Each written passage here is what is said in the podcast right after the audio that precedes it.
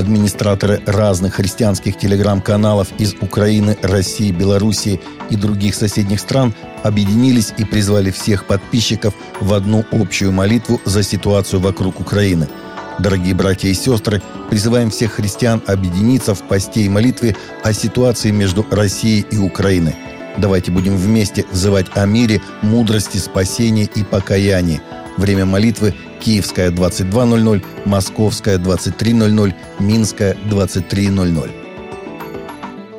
Папа Римский Франциск обсудил с российским послом в Ватикане возможность посредничества Святого Престола в урегулировании кризиса вокруг Украины.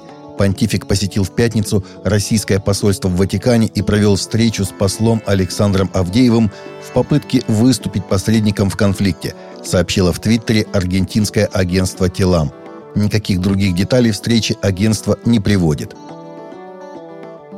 Митрополит Симферопольский и Крымский Лазарь призвал молиться за мир во всех храмах и монастырях епархии, сообщает ее пресс-служба. Также сообщается, что по благословению митрополита Лазаря в благочиниях епархии организован бессрочный сбор до особого распоряжения гуманитарной помощи нуждающимся беженцам из Донбасса, прибывающим в регионы России – в частности, принимают нескоропортящиеся продукты, средства личной гигиены, вещи в хорошем состоянии, средства индивидуальной защиты, постельные принадлежности, детское питание, бытовую технику. Митрополит Киевский и всея Украины Ануфрий распорядился использовать все подвальные помещения храмов Киева для укрытия людей от обстрелов и бомбардировок – как уточняет в пятницу информационно-просветительский отдел Украинской Православной Церкви, подвалы ее столичных храмов будут в эти дни открыты. Аналогичную возможность предоставил местным жителям митрополит Запорожский и Мелитопольский Лука.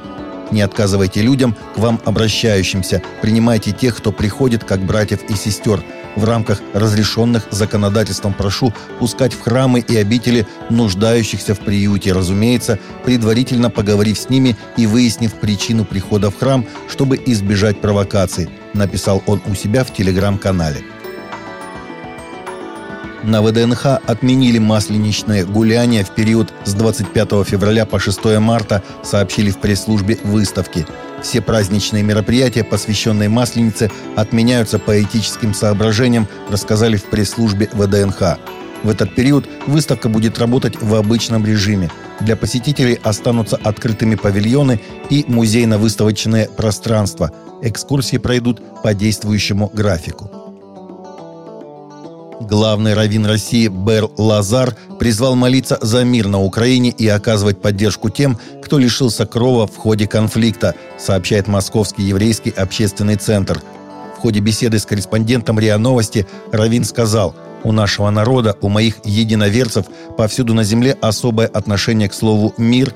Мы здороваемся друг с другом, говоря «шалом», «мир».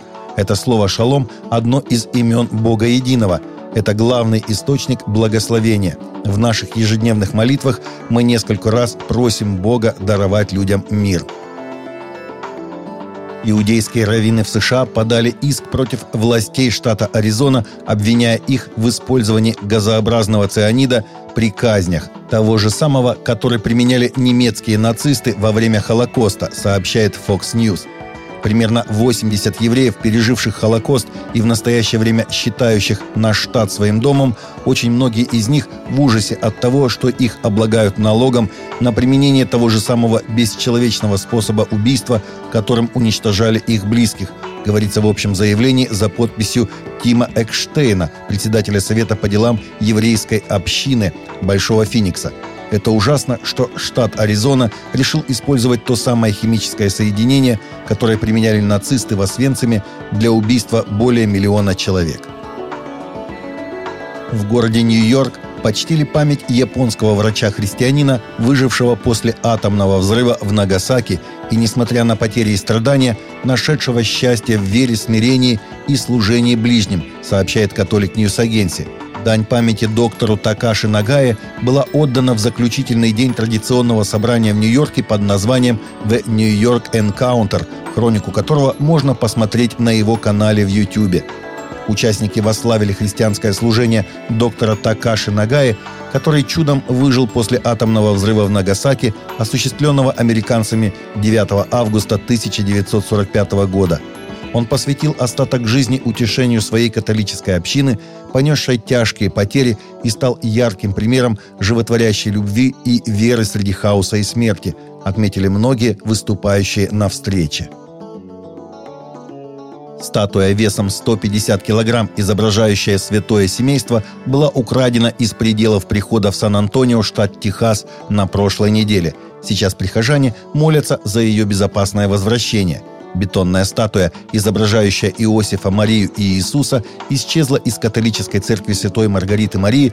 Судя по весу, ее выносило несколько человек – Отец Джимми Дреннан, пастор церкви, сказал KSAT News, что статуя была подарена церкви четыре десятилетия назад прихожанами Джеком и Терезой Фон, которые с тех пор умерли. Акты вандализма в католических церквях стали случаться все чаще в США. Таковы наши новости на сегодня. Новости взяты из открытых источников. Всегда молитесь о полученной информации и молитесь о мире между Россией и Украиной.